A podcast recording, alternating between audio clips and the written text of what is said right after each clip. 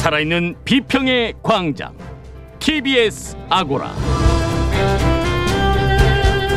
안녕하세요. TBS 아고라 송현주입니다.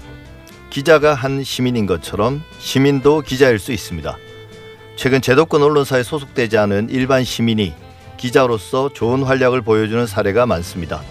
제도 언론과 대한 언론 그리고 시민 기자의 관계 미디어 광장에서 다뤄보겠습니다.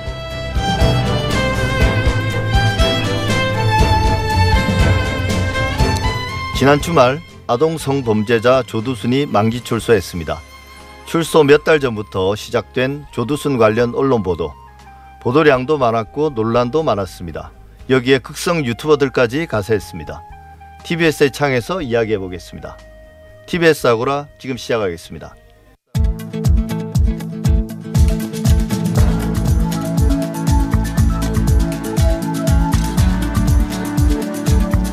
한 주간 주요 미디어 이슈를 살펴봅니다. 미디어 브리핑 금준경 미디어 오늘 기자와 함께합니다. 어서 오세요. 네, 안녕하세요.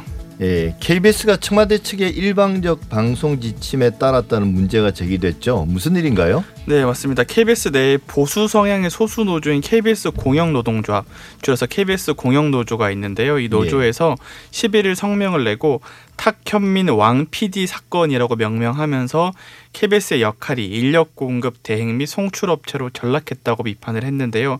이게 무슨 일이냐면 지난 10일 저녁에 KBS 등 6개 방송사를 통해서 2050 대한민국 탄소 중립 비전 선언이 있었습니다. 문재인 대통령이 선언을 했던 내용인데 이게 흑백으로 중계가 됐습니다.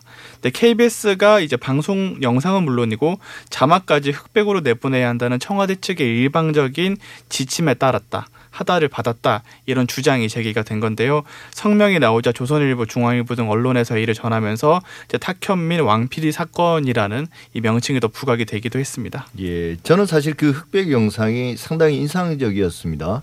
뭐 대통령의 연설 내용과도 정말 잘 어울렸고 그래서 의미가 더 확연하게 전달되는 대단히 창의적인 아이디어라고 생각했는데요.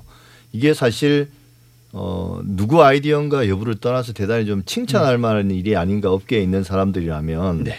근데 이게 청와대의 지시였다는 거죠? 네.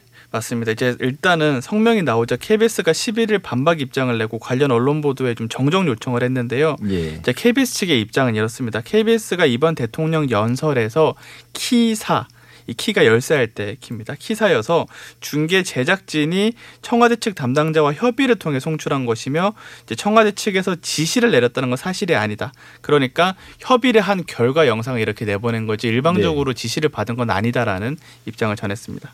KBS는 제작진이 청와대 측 담당자와 여러 차례 협의를 통해서 방송 시간, 카메라 위치, 영상 연출, 화면 구성 방법 등 주요 사안을 결정했다고 하고요. 탄소 배출에 대한 경각심을 주는 차원에서 일부 영상이 흑백으로 처리된 것도 협의 과정을 거쳐서 결정한 것이라고 설명을 했습니다.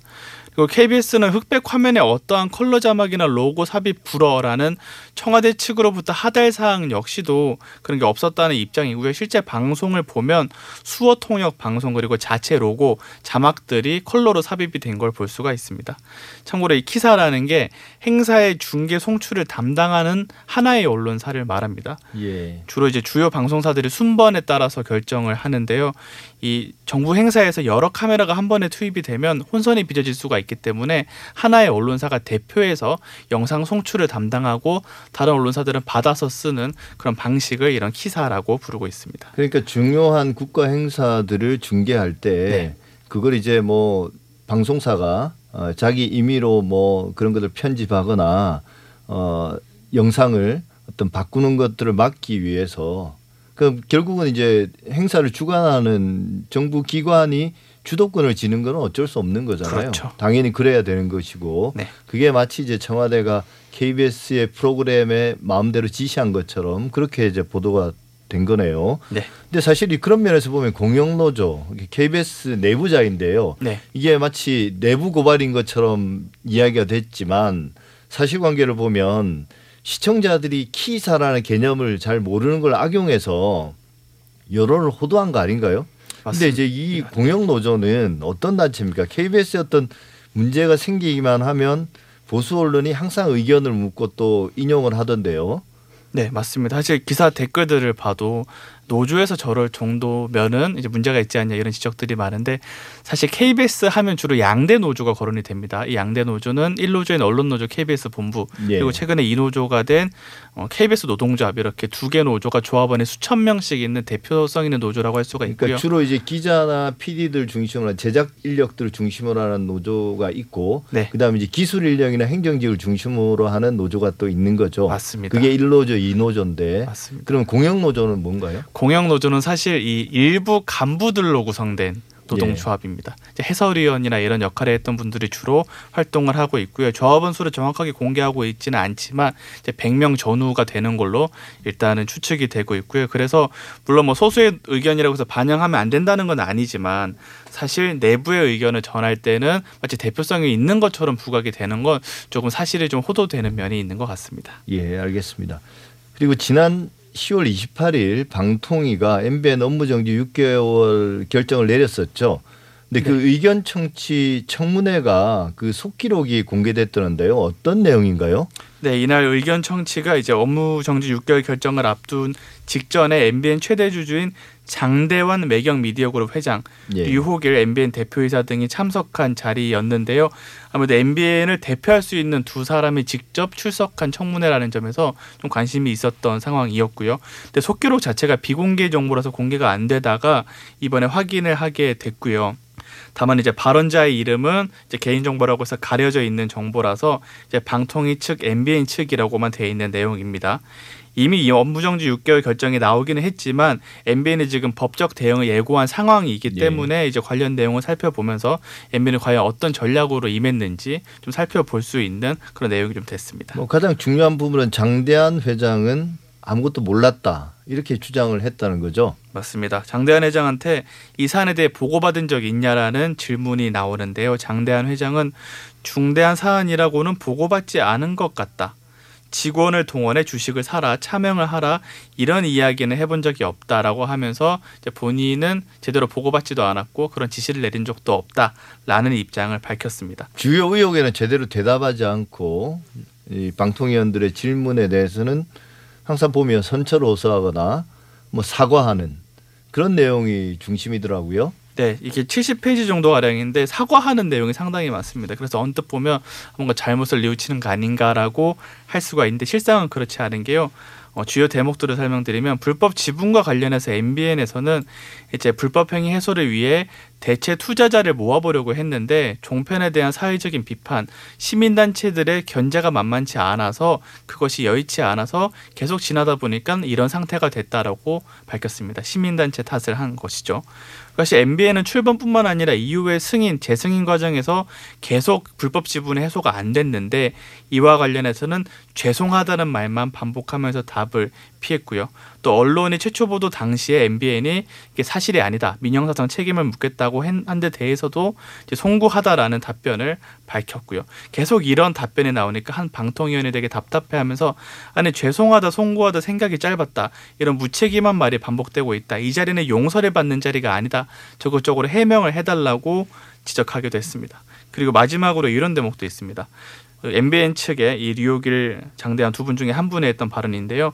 죄송하지만 각별히 저희를 도와주시면 거기에 따른 여러 가지 일을 하고 위원님들을 개별적으로 만나서 좋은 어드바이스를 듣고 방통위 최면과 위신을 잘 살리고 노력하겠다는 내용인데요. 이제 어떻게 해석해도 좀 부적절한 발언을 한 것 같습니다. 예, 이게 도 대체 무슨 말인가 싶기도 하고 네. 또좀 유치하기도 하고요. 예, 그렇습니다. 근데 저는 그 속기록을 보고 네. MBN이 말로는 사과를 하고 있지만 네. 실제로는 묵비권을 행사한 게 아닌가. 향후 이제 자신들이 제기할 소송에서 불리하게 고려될 말을 하지 않겠다 그런 느낌이 강했거든요. 네, 맞습니다. 저도 그런 측면에서 이제 70페이지에 달할 정도의 속기록이었지만 어쩌면 이 관련된 내용을 추가로 파악하지는 못했거든요. 달리 말하면 이제 방통위의 청문 절차가 실효성을 거두지 못한 상황으로 분석을 할 수 있을 것 같고요. MBN의 네. 태도에 대한 지적뿐만 아니라 이 제도에 대한 고민도 좀 같이 해볼 필요가 있는 내용인 것 같습니다. 예. 그리고 잠시 후에 우리가 TBS 창에서도 조두순 관련된 보도 행태에 대해서 좀 짚어볼 건데요. 그 위키트리 일종의 뉴스 서비스인데요. 조국 전 장관을 조두순과 연관 지은 보도를 해서 좀 논란이 됐다고 그러네요. 네, 맞습니다. 위키트리가 지난 14일에 쓴 조두순 출소, 조국이 갑자기 이 사람 탓을 하고 있다라는 제목의 기사가 논란이 됐는데요. 이게 조두순의 12년형의 원인이 사실 검사가 제대로 법 적용을 하지 않았던 문제, 항소하지 않은 문제에 있었다라는 조국 전 장관의 게시물을 인용 보도한 내용인데 예. 사실 원문의 취지와 상당히 다른 제목으로 좀 변질되기도 했고요. 문제는 위키트리가 이 기사를 페이스북에 올리면서 조 전 장관과 조두순이 나란히 배치된 사진을 쓰고 조두순이나 조국이나 라는 설명글을 붙였습니다. 조 전 장관이 이 보도를 지적을 하자 위키트리는 기사를 삭제하고 사과를 했는데요. 이 조두순이나 조국이나라는 표현에 대해서는 그냥 부적절한 댓글 내용을 여과 없이 전달했다라고 설명을 했습니다. 그 위키트리의 기사가 문제가 된 게 이번이 처음은 아니지 않습니까? 맞습니다. 이 위키트리라는 매체를 우선 설명을 좀 드리자면 페이스북 구독자가 500만 명이 넘거든요. 예. 소셜 미디어 상에서는 영향력이 기성 언론보다 더 큰 매체라고 할 수 있을 정도인데요. 스스로를 큐레이션 매체라고 표방합니다. 그러면서 이제 커뮤니티나 이런 데서 있는 이슈들을 큐레이션 한다라고 하지만 실상은 뭔가 화제가 될 만한 내용들을 검증하거나 취재하지 않고 기사로 쓰면서 다른 언론보다 자극적인 사진, 제목, 소개글을 통해서 좀 클릭수를 많이 유발하는 매체라고 할 수 있고요. 당연히 이 과정에서 취재를 하지 않고 악의적인 의도를 가질 수가 있기 때문에 이제 가짜 뉴스와 다름없는 허위 정보가 들어가기도 하고 조국 전 장관 의 주처를 좀 무리한 보도가 나오거나 또 혐오마저도 서슴치 않고 동원하는 경우가 있기도 합니다. 그러니까 이제 curation이라는 게 엄밀하게 이야기하면 좋은 것들을 골라서 네. 모아서 이제 서비스를 제공한다는 건데 실제 이 뉴스 큐레이션 서비스라는 업체들 위키트리 같은 음. 경우를 보면 대부분은 자극적이고 선정적인 그래서 이제 클릭이나 조회를 유발할 만한 그런 것들을 가져다 쓰는 거고 그 와중에 이제 온갖 허위 조작 정보나 어 편향적인 그런 네. 뉴스들이나 의견들이 많이 전달된다는 거잖아요. 맞습니다. 이 미키트리는 근데 뭐 주요 언론 출신 인사들이 실제로 많이 관여하고 있다고 하던데요. 네, 사실 요즘 온라인상에 좀 자극적인 매체나 유튜버들이 많잖아요. 근데 예. 그런 것과 위키트리 동일선상에 놓고 비판을 하는 경우가 많은데 저는 사실 위키트리는 언론의 좀 기본적인 소양에 대해서 알만한 분들이 주축이 되어 있는 회사라는 점에서 더 문제가 있다고 생각을 하는데요. 예. 현재 발행인이 민병관 전 휘닉스 중앙 대표로 중앙일보 편집국장 출신이고요. 위키트리 창업자이자 현 위키트리 재단 이사장인 김행 씨가 있습니다. 이분 중앙일보 기자 출신이고 박근혜 정부 청와대 대변인으로 유명했던 인사기도 하죠. 예. 그 기술을 잘 알고 있는 거죠. 그렇죠. 주류 언론에서 일을 하면서 어떻게 하면 독자들을 자극할 수 있는가를 잘 아는 사람들이고 그 중에 가장 안 좋은 것들만을 활용해서 돈을 벌고 있는 거죠. 맞습니다. 그래서 이 언론에 대한 뭐 그런 실제로 언론사로 등록이 돼 있습니다. 근데 그러면 예. 언론스럽지 않은 행태를 좀 많이 보이고 있습니다. 예. 미디어 브리핑은 오늘 여기서 마무리하겠습니다. 금준경 기자였습니다. 수고하셨습니다. 네, 감사합니다.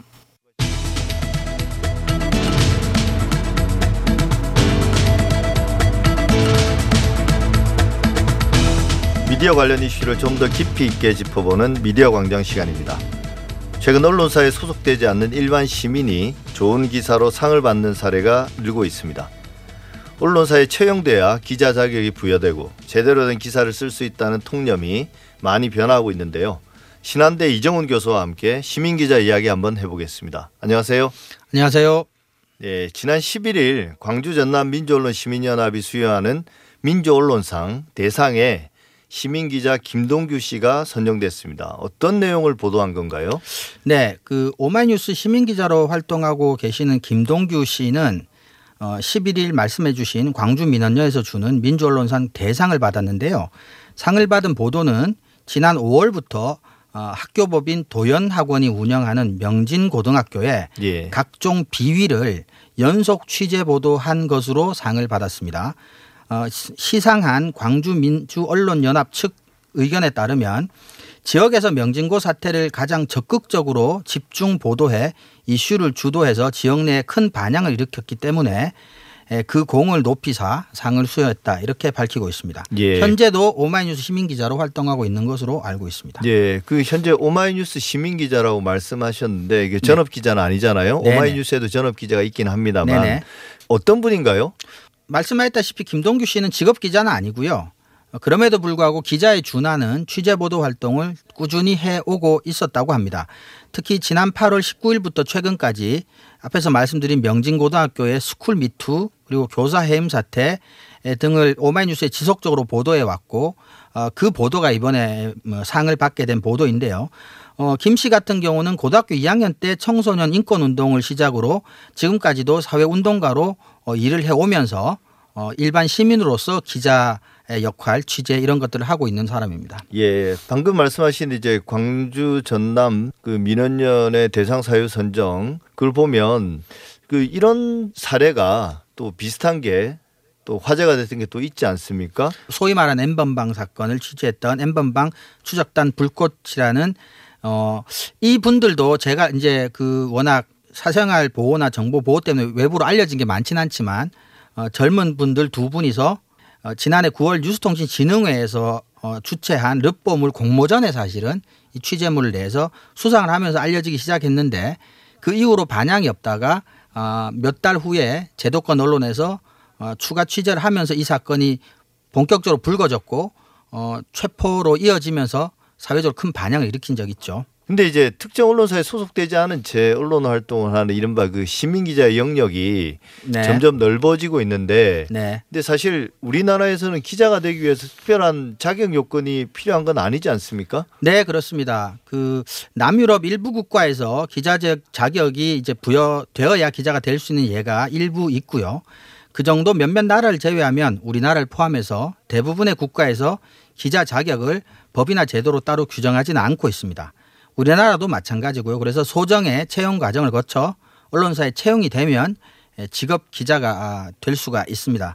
오히려 그래서 이제 이런 점 때문에 국내외 언론학자들은 기자가 과연 전문직인지에 대한 논의도 어, 활발히 있어 왔던 적이 있었죠. 예. 그러니까 뭐 기자가 어떤 기자로서의 어떤 지식이나 자질, 그다음에 윤리 의식 네. 이런 것들을 갖추면 뭐 그거보다 더 중요한 것들도 있겠지만 네. 누구든지 기자가 될 수는 있는 거죠. 네. 시민 기자든 뭐 어떤 전업 기자든. 맞습니다. 어 그래도 우리가 기자에게 공인된 기자 자격증이나 혹은 뭐 면허증이 있는 건 아니지만 네. 취재 활동을 원활하게 하려면 또 언론사에 소속되어서 그런 전업 기자가 돼야 되지 않습니까? 네, 그 전업 기자가 되는 게 훨씬 음, 좋다 또는 유리하다는 것은 사실입니다. 현실적으로 언론은 직업이기도 하지만 민주주의 사회에서 하나의 사회 제도이기 때문인데요.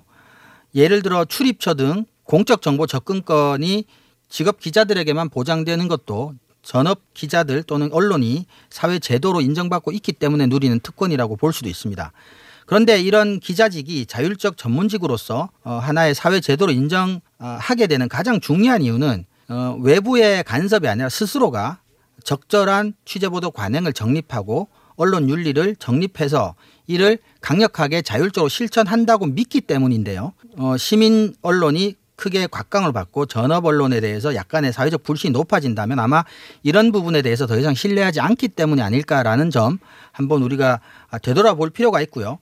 그리고 이런 차이를 극복하기 위해서 시민 언론이나 시민 기자들이 좀 더 왕성하게 활동하기 위해선 제도적으로 어, 정보 공개 청구 제도 같은 것들이 지금보다 훨씬 쉽고 좀 단순한 형태로 개선될 필요도 있지 않나 아, 그런 생각을 해봅니다. 예, 그 사실 이제 그 정보에 대한 접근이 제한되는 거는 시, 일반 시민뿐만 아니라 이제 기자들에도 똑같은 건데 네. 그러다 보니까 이제 기자들이 정보를 조금이라도 편하고 비공식적인 루트로 빨리빨리 얻기 위해서 그렇죠. 더더욱 이제 출입처에서 취재원, 공식 취재원 이른바 뭐 대변인이나 혹은 주요 이제 주로 공직자들이죠. 그 공보관들, 그 사람들에게 네. 어, 좀 종속되는 네. 어, 그런 현상들이 벌어지는 거 아니겠습니까? 네, 그렇죠. 그러다 보니까 어, 당연히 바깥에서 취재를 할 수 있는 여력이나 시간이 점점점 적어지고 현실적으로 모든 정보나 취재가 출입처 내에서만 이루어지다 보니까 100%라고 말할 수는 없지만 오히려 정말 필요한 바깥에서 취재들을 오히려 시민 기자들이 맞게 되는 본의 아니게 그런 예. 현상으로 해석할 수도 있을 것 같습니다. 예, 뭐 기자들이 이제 출입처 바깥을 나가면 약간 막막하다고 하는데 근데 오히려 이제 시민 기자들은 출입처 바깥 출입처가 있는 건 아니니까 본인들에게 그렇죠. 오히려 자기의 생활의 현장에서 더 좋은 기사들을 찾아낸다는 거겠죠. 그게 그렇죠. 아이러니가 아닐 수 없습니다. 네. 근데 이제 또 하나의 장벽이 결국 취재를 열심히 해서 좋은 기사를 써내도 이걸 유통시킬 경로가 마땅치 않다는 게 문제지 않습니까? 네. 뭐 우리가 농산물이나 상품을 잘 생산을 해도 제일 큰 걱정거리가 이제 팔로인 것처럼 네. 그래도 새로운 뉴스 유통 플랫폼들이 등장하면서 좀 네. 제한적이나마 기회가 되고 있죠. 그것 네. 때문에 이제 시민 기자들 또 주목받는 것도 있 을 네. 거고요. 김동규 씨의 경우처럼 오마이뉴스가 이제 옛날부터 시민 기자라고 하는 물론 전업 기자도 어, 채용하고 있지만, 예. 하지만 최근 들은 이제 디지털 미디어 기술이 계속 발달을 하면서 이제 사회관계망 서비스 SNS라고 하는 또는 유튜버 같은 OTT, 그다음에 뭐 포탈 이렇게 기회는 많아지고 있는 건 사실입니다. 그럼에도 불구하고 어, 네이버 다음 등의 포탈 같은 경우는 알고리즘이 여전히 제도권 언론에 좀 편향적으로 그렇게 만들어져 있어서 네. 이런 포탈 쪽으로 진출하기에는 아직까지는 시민 기자들이 벽이 굉장히 높은 편이다. 아, 이렇게 말씀드릴 수 있겠습니다. 예. 그런데 이제 이런 취재와 기사 유통이 어려운 조건에서도 어, 그럼에도 불구하고 이런 시민 기자 혹은 독립적인 시민 언론이 돋보이는 성과를 내는 경우가 많은데 그 주요 요인 혹은 뭐 비결은 어떤 거라고 보십니까? 우리가 이것과 관련해서 가장 주목해야 할 점은 오히려 기성 언론 쪽에서 찾아야 될 것 같습니다. 먼저 기성 언론 이제 경영상의 어려움 또 그것으로 인한 어, 기자 규모의 어, 제한, 치열한 속보 경쟁 등으로 인해서 조금 전에 말씀드린 바 있듯이 기자들이 출입처 바깥으로 나가서 일반인들을 만나고 그들의 목소리를 듣거나 현장을 자주 반복적으로 방문해서 후속 취재를 한다는 게 현실적으로 많이 어려워졌습니다. 흔히 말하는 네. 탐사보도 이런 것들이 제도권 언론에서 사실상 많이 사라져 버렸죠. 그런데 이런 공백을 시민 언론은 자신의 생활 주변에서 일어나는 일 중에 불편한 일, 문제라고 생각되는 일을 밀착해서 반복 장기 취재를 할 수 있고 그리고 이들은 직업 기자가 아니니까 마감이라는 개념이 없으니까 충분할 때까지 충분히 취재를 할 수가 있죠. 예. 그래서 그런 일종의 탐사 보도와 같은 형태로 시민 언론이 이루어짐으로써 기성 언론과 차별성을 가질 수 있게 된 게 아닌가. 그래서 핵심은 출입처 밖에서 시민들 사이에서 현장에서 기자든 시민이든 얼마나 취재를 하느냐라고 하는 사실은 언론의 가장 본질 원론으로 문제는 돌아가는 게 아닌가 그렇게 생각을 합니다. 예, 사실 우리가 최근에 뭐 출입처나 기자단 문제가 계속 비판을 받고 있는데 그 제도권 언론의 기자들은 사실 어 뭔가 문제 의식을 느끼고 아 이걸 꼭 기사화해야 되겠다 이런 네. 사명감보다는 그날 그날의 기사를 꼭 바쁘죠. 써야 되는 네네. 거잖아요. 의무를 채우기 바쁘죠. 예, 네네. 그렇기 때문에 이제 기사거리를 찾아서 헤매게 되는데 네, 맞습니다. 그러면 이제 스스로 출입처에 갇힐 수밖에 없는 없는 거죠. 출입처에서 네. 계속 기사가 나오고 또 그렇죠. 기자단에 소속되어야만 네. 거기서 안정적인 기사거리들이 계속 생산이 되는 거니까요.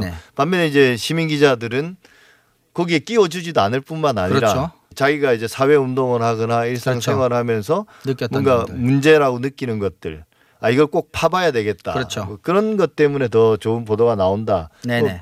그 말씀 계속 하신 것 같은데 근데 이번에 이제 상을 수상한 김동규 씨 그러니까 네. 앞으로도 특정 언론사에 소속되지는 않을 거다. 지금과 같이 활동할 계획이다 이렇게 밝혔다고 하는데요. 네.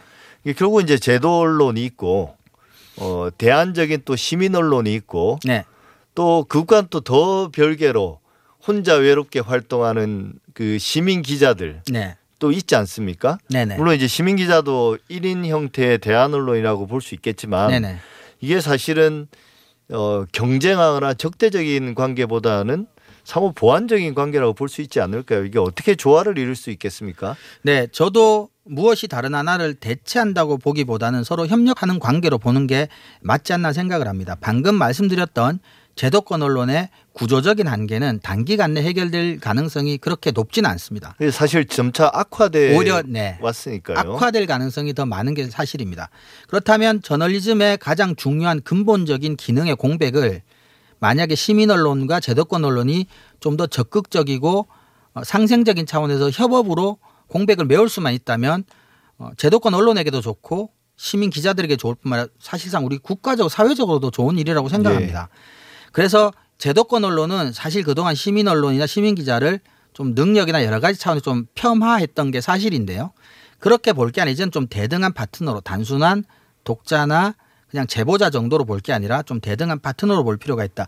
실제로 어 조금 전에 말씀드렸던 불꽃치대단 같은 경우도 어 제가 알기로는 KBS에서 정식적으로 협업을 해서 같이 취재를 특정 기간 동안 했던 것으로 알고 있습니다. 아, 네. 예, 취재 회의에도 참석을 하고 예. 이런 식으로 제도권에서 먼저 이것도 제안을 한 걸로 아는데 사실 시민 기자들이 제안하기 힘들고요. 제도권에서 먼저 좀 개방하고 열어서 그렇게 같이 직접 구체적으로 작업을 하면 어, 좋지 않을까.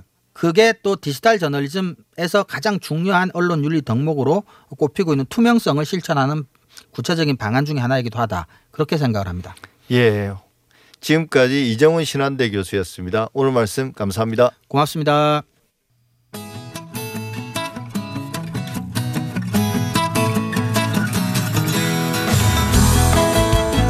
TBS 아고라에서 전해드리는 시민의 말씀입니다. 시민의 말씀은 문자나 TBS 모바일 앱을 통해 시민들께서 보내주신 의미 있는 댓글을 모아 전해드리는 시간입니다. 이번 주 소개해드릴 프로그램은 TBS의 아침을 깨우는 프로그램이죠. 라디오를 켜라 정현주입니다. 매일 오전 5시부터 7시까지 좋은 음악과 사연, 차별화된 코너들로 아침 시간을 알차게 만들어주고 있는데요.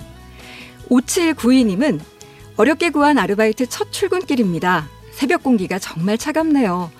날씨는 춥지만 라라와 함께 가슴 쫙 펴고 힘차게 출발합니다. 하셨고 TBS 찐조아님은 라라 제작진들은 새벽 3시쯤 기상하시겠죠? 새벽 시간 부지런한 사람들이 참 많으네요. 함께 깨어있는 느낌 정말 좋습니다. 늘 활기찬 방송 감사합니다. 하셨고, 2756님은 청량감 넘치는 목소리, 하루의 에너지와 기대감을 채워주는 방송입니다. 하셨습니다.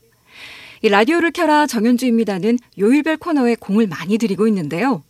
매일 코너인 맛있는 음식 이야기를 전하는 밥심으로 산다. 김학산 음악평론가와 함께하는 월요일엔 락, 수요일엔 스포츠 인물 열전, 또 오은 시인과 함께하는 금요일엔 시수다 등 수준 있는 코너들로 매일을 꾸려가고 있습니다. 방송 코너에 대한 아이디어를 제공하는 분들도 계셨는데요.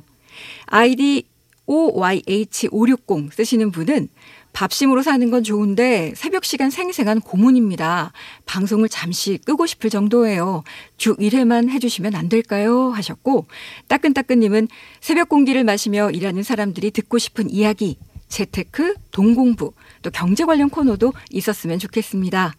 또 KKON님은 가끔 사적인 입담이 길어질 때 듣는 청취자는 소외감을 느낍니다. 너무 수다스럽지는 않았으면 좋겠네요. 하셨습니다. 다음은 매일 오후 2시부터 4시까지 방송되는 최일구의 허리케인 라디오입니다. 꼭 알아야 할 최신 뉴스, 우리 사회 중요한 이슈들을 빠르게 전해줄 뿐 아니라 이 청취자들의 마음을 읽는 고민 상담까지 폭넓은 청취층을 섭렵하는 프로그램인데요. 아이디 예장동 아씨님은 코로나19 때문에 힘들고 세상이 시끄러울 때 허리케인 1구님 없었다면 어땠을까요? 상상하기도 싫네요. 가짜뉴스 바로잡는 허리케인 라디오 최고입니다. 또 8569님, 외국 20년 살다 한국에서 4년째 방송 듣고 있습니다.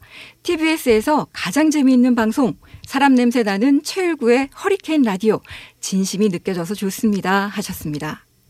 하지만 반면 우리 동네님은 시사와 정치의 대중화를 위한 프로그램을 기대했는데 진행자가 시사보다는 개그에 더 욕심이 많으신 것 같네요 하고 의견을 주셨고 또 3799님은 프로그램의 정체성이 모호합니다. 시사와 오락 사이에서 줄타기하는 느낌, 껍데기만 전달하는 뉴스, 억지스러운 의견, 공감 안 갈 때가 많습니다 하셨습니다. 또 9199님은 유치한 언어 유희, 깊이는 없고 가볍기만 합니다. 무게 있는 뉴스를 전하는데 이게 개그인지 평론인지 모를 때가 있습니다. 간결하게 진중하게 해주세요 하셨고 또 아이디 풍경님은 청취자들이 세상에 대한 균형 잡힌 시각을 가질 수 있도록 더 애써주세요 하셨습니다. 그 밖에도 출연진 선정에 대해 지적하는 글도 찾아볼 수 있었는데요. 일부 출연자의 경우 방송에서 사견을 제시할 때 다소 한쪽으로 쏠린 생각을 청취자들에게 전달하는 것 같아서 듣기 불편했다 이런 의견도 있었고요. 또 소수 의견이라 할지라도 청취자들의 이야기에 좀 더 귀 기울여 주세요라는 의견도 주셨습니다. 네, 좀 더 겸허한 마음으로 담아두겠습니다. 지금까지 시민의 말씀이었습니다.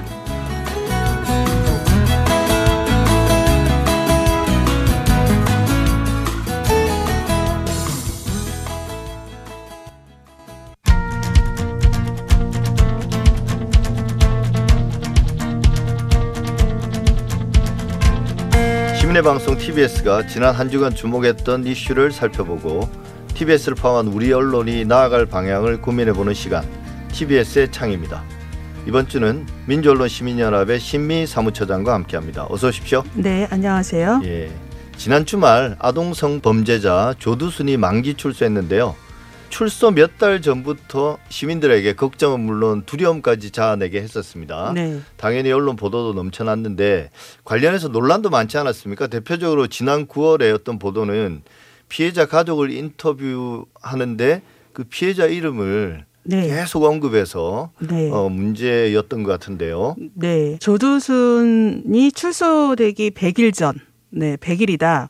100일 예. 앞으로 다가왔다. 이러면서 이제 언론들이 대대적으로 다시 조두순에 대한 어 그리고 관련한 사건에 관심을 갖기 시작했는데요. 그게 이제 9월 초입니다.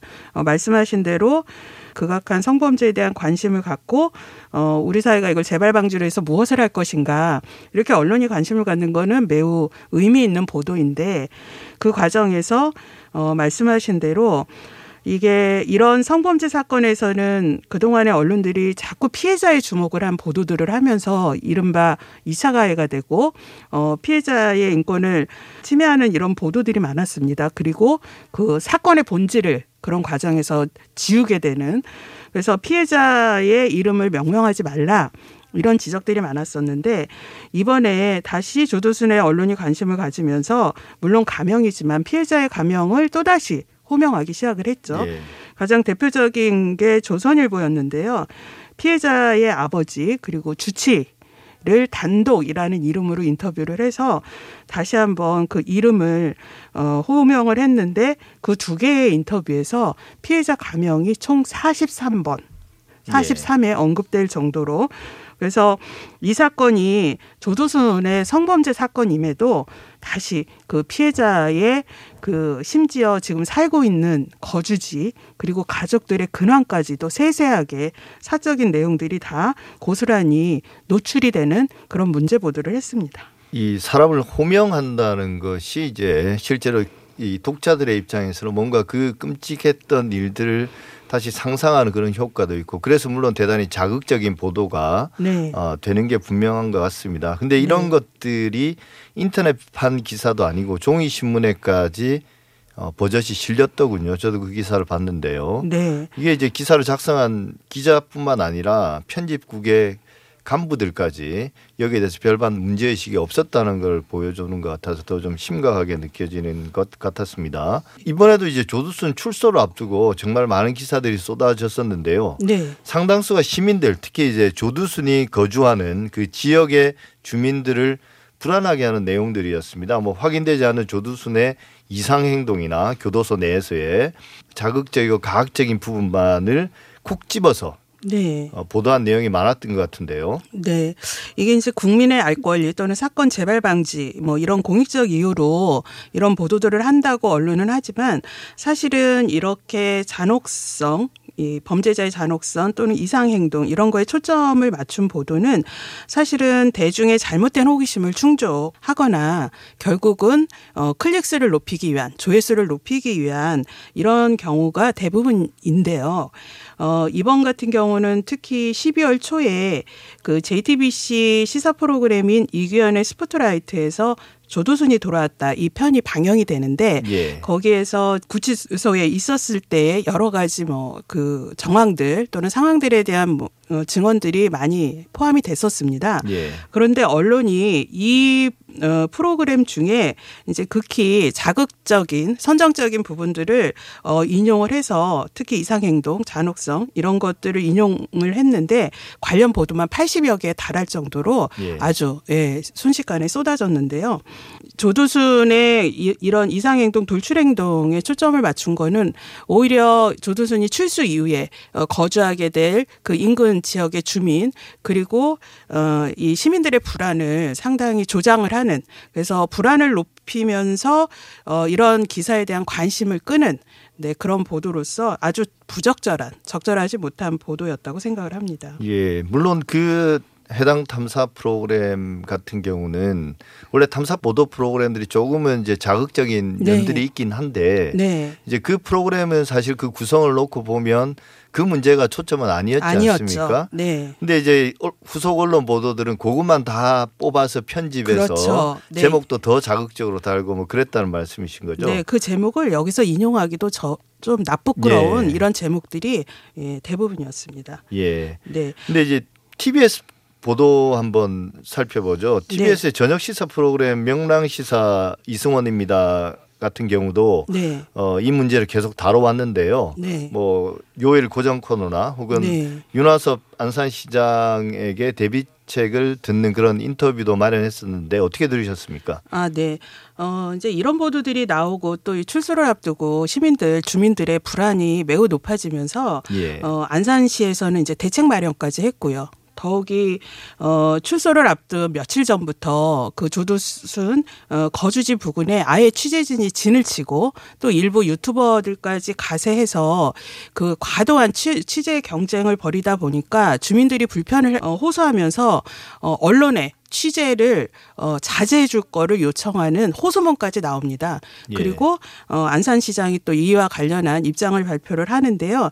이번에 이제 TBS에서도 이 안산시장 인터뷰를 통해서 지금 어떤 문제가 있는지 그리고 또 주민들이 또 어떤 상황인지와 더불어서 안산시가 출소 이후에 어떠한 안전 대책을 마련했는지를 어, 듣는 시간을 마련을 했습니다. 그래서 어, 시기상 아주 시적절한 인터뷰가 이루어졌 다고 생각을 하고요.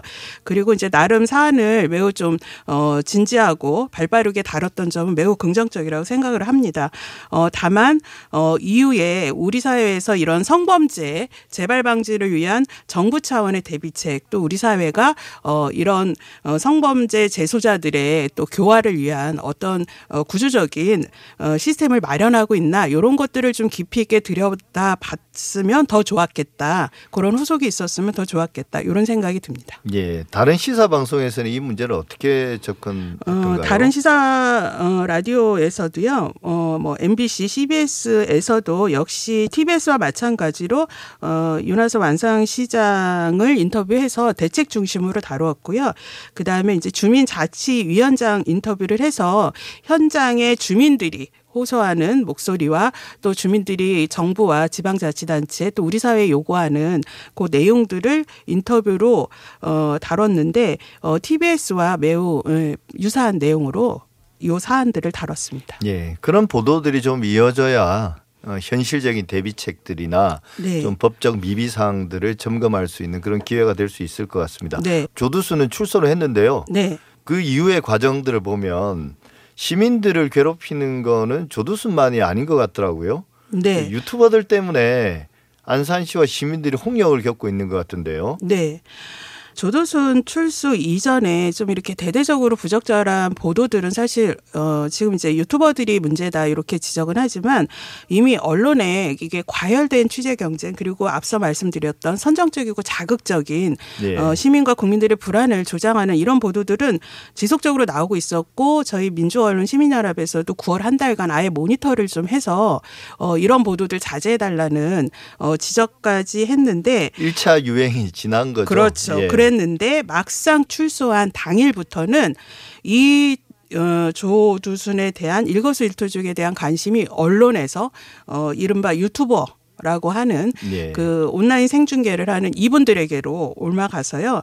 이분들이 현장에서 출소 당일 날 뭐 차량 이동을 막는다든지 차량 위에 올라가서 응징을 하겠다. 범죄 이 조두순이 죄에 비해서 형량이 너무 낮은데 우리가 국민의 어, 이 분노 대신에 응징하겠다 이렇게 자경단을 자처하면서 예. 아주 부적절한 과한 그 폭력적인 행태들도 지속적으로 노출이 되고 어, 밤을 새면서 그 인근에서 뭐 담벼락을 올라간다든지 옥상을 올라간다든지 가스관을 타고 그 거주지 건물을 올라간다든지 이러한 행태들이 나타나면서 주민들이 아주 불안을 호소하고 어, 경찰과 지방자치단체 대책 마련 마련을 하는 네, 이런 예. 일까지 벌어졌습니다. 예. 이런 일로 결국 치안의 공백이 발생하면 그 모든 피해는 시민들한테 갈 수밖에 없지 않겠습니까? 네. 결국 뭐 제발 개인 방송을 그만둬 달라고 안산시가 호소까지 했다는 하는데요. 네. 이 물론 이런 순수한 정의감으로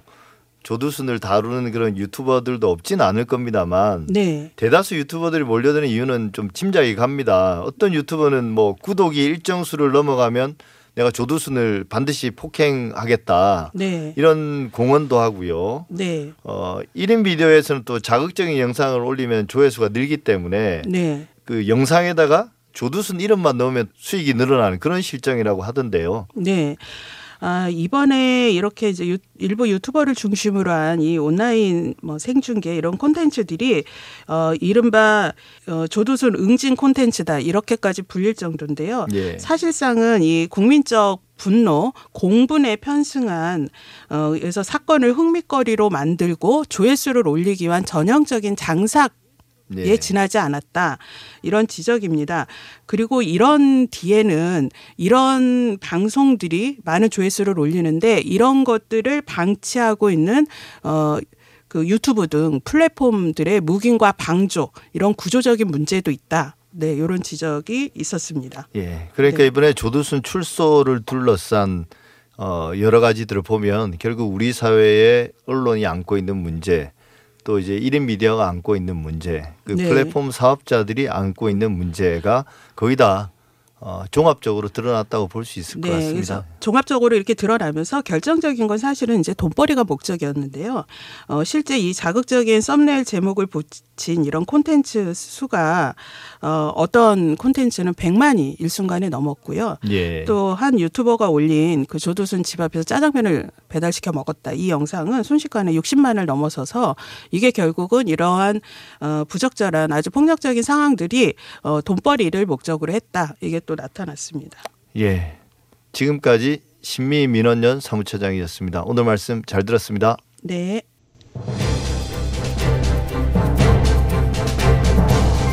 TBS 아고라 오늘 준비한 내용은 여기까지입니다. 저는 다음 주 토요일 오전 8시 6분에 다시 찾아뵙겠습니다. 감사합니다.